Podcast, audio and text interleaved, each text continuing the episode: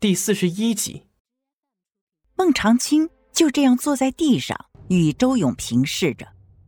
周勇的表情似乎让他心情变得愉悦。周队长，啊不，你现在已经不是刑侦支队队长了。周勇啊，周勇，你都不做警察了，为什么还要和我们作对？我们井水不犯河水，你这么做。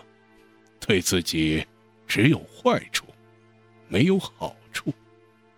周勇愤怒的在地上扭动着，孟长青走到他面前，蹲下来，用力拍了拍他的脑袋。你的漂亮老婆和可爱女儿就是例子。如果你要再干涉我做生意，你就和他们一个下场。孟长青敏捷的起身。把屁股上的灰尘拍打干净后离开，同时挥手说：“把他的左腿打断，给他点教训。”一个黑衣男人拿着一根又粗又大的铁棍走过来，周勇依旧看不清来人的脸。另外有一个人控制住自己，拿铁棍的男人抬起粗大的铁棍，用力砸了下去。周勇只觉得自己的左腿剧痛难忍。他失声尖叫出来。一旁的混凝土搅拌机开始工作。混凝土搅拌机下方的地面上有两个装着头颅的塑料袋，塑料袋旁边有两具一长一短、没穿衣服也没有头颅的身体。孟长青示意黑衣人把两具尸体和两颗头颅扔进了混凝土搅拌机。王真和周娜的尸体被丢进混凝土搅拌机时，突然停顿了一下，很快里面就发出了骨骼折断的声音。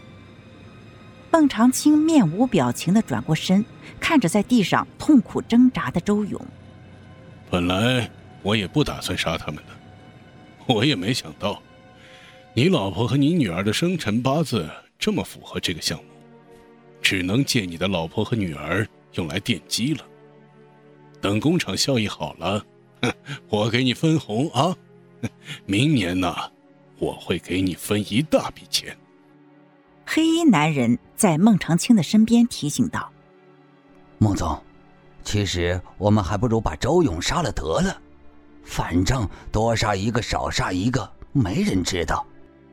如果孟长青来个一不做二不休。”恐怕后面的日子将无忧无虑，只可惜他太自大了。没事儿，他说出去也没人会信，只能当他是个因为工作丢失而失心疯的傻子。孟总高明。黑衣男人竖起了大拇哥，拍马屁。孟长青得意洋洋，学着点儿，做人呢要心狠手辣。你们把周勇送出去吧。周勇的脑袋又被口袋罩起来，他被人抬到了一辆面包车里，面包车离开了一片正在开发建造的厂区。不知道过了多久，车子停下来，周勇被抬出了面包车，他被丢在了马路边，左腿传来的痛感让他晕厥。黑衣男人从自己的口袋里掏出了一部手机，还想录音？还给你。黑衣男人看向路边的两块地砖，他拿起来。一旁的男人不理解他要做什么。你要干嘛去？黑衣男人把一块砖头顶在周勇的裆部，另外一块砖头被黑衣男人举起来，用力挥下去。周勇突然醒来。双眼圆睁的看向黑衣男人，随即晕厥。黑衣男人不知挥了多少下，直到发出砖头碰砖头的声音，他才停止。此时他手上全是血污，躺在一旁的周勇裤子被血液浸湿了一大片。黑衣男人对一旁的男人说：“拿瓶水给我冲冲手。”黑衣男人蹲下。看着周勇，你活下去还是死了，就看你自己的命了。黑衣男人的手洗干净后，坐回了面包车。手机在这个时候响了起来，他接起电话：“张强，怎么了？”“哥，你你大晚上去哪儿啊？”张强急切地说。“哦，我一下班在宿舍没看见你，今晚我有点无聊，陪我喝点酒呗。就在宿舍下面的排档老位置。”孟总让我去办点事儿，现在正准备回去。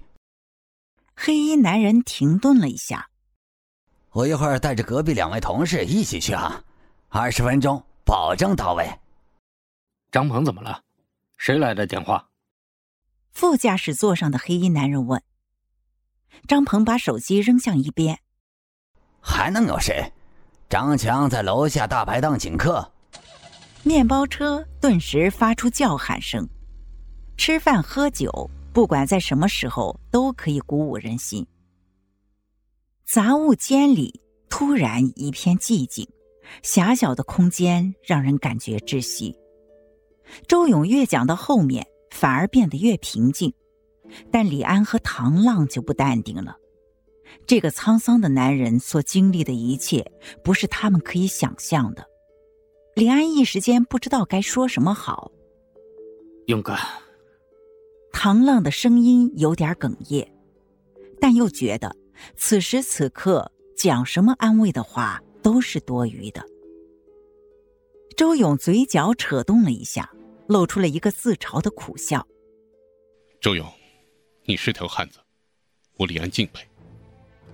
无论怎样，我一定会把这些幕后黑手绳之以法，给你们全家一个交代的。请你相信我，配合我尽快破案，好吗？李安面露敬佩之色，没有一丝一毫的伪装。李安的这个表情似乎一下子打动了周勇。你们其实已经查到了整件事的命脉，但以你们的力量……周勇陷入了沉思，没有再说下去。李安快速运转自己的大脑。我知道对手的实力不容小觑，他不光可以在司法鉴定处偷走证物样本。还可以操纵警察为自己所用。李安顿了顿，继续说：“我也很好奇，你是如何得知自己会有危险，又是如何写信给方厅长的？我是如何写的信，你先不要管，继续顺着国贸大厦查下去，一定会有答案。”周勇似乎又想终止话题了。八幺四案件跟孟长青有直接关系，对吗？李安明知故问。还是盯着周勇的眼睛，等待一个肯定的答案。你们不是已经查到孟长青这号人物了吗？周勇这话一出，李安和唐浪都大吃一惊。这周勇也太神了吧！关在看守所里，却像有洞悉一切的天眼似的。看他们惊讶的神情，周勇从容淡定的说：“有一个人，你们可以相信。”周勇顿了顿，看了一眼满脸期待的俩人，继续说：“孙达，孙法医，孙法医。”李安和唐浪同时说：“嗯。”如果说周勇之前还有疑虑的话，通过这次孙达送信令自己获救这件事，他已经完全信任孙达了。本集已结束，谢谢您的收听。下集更精彩。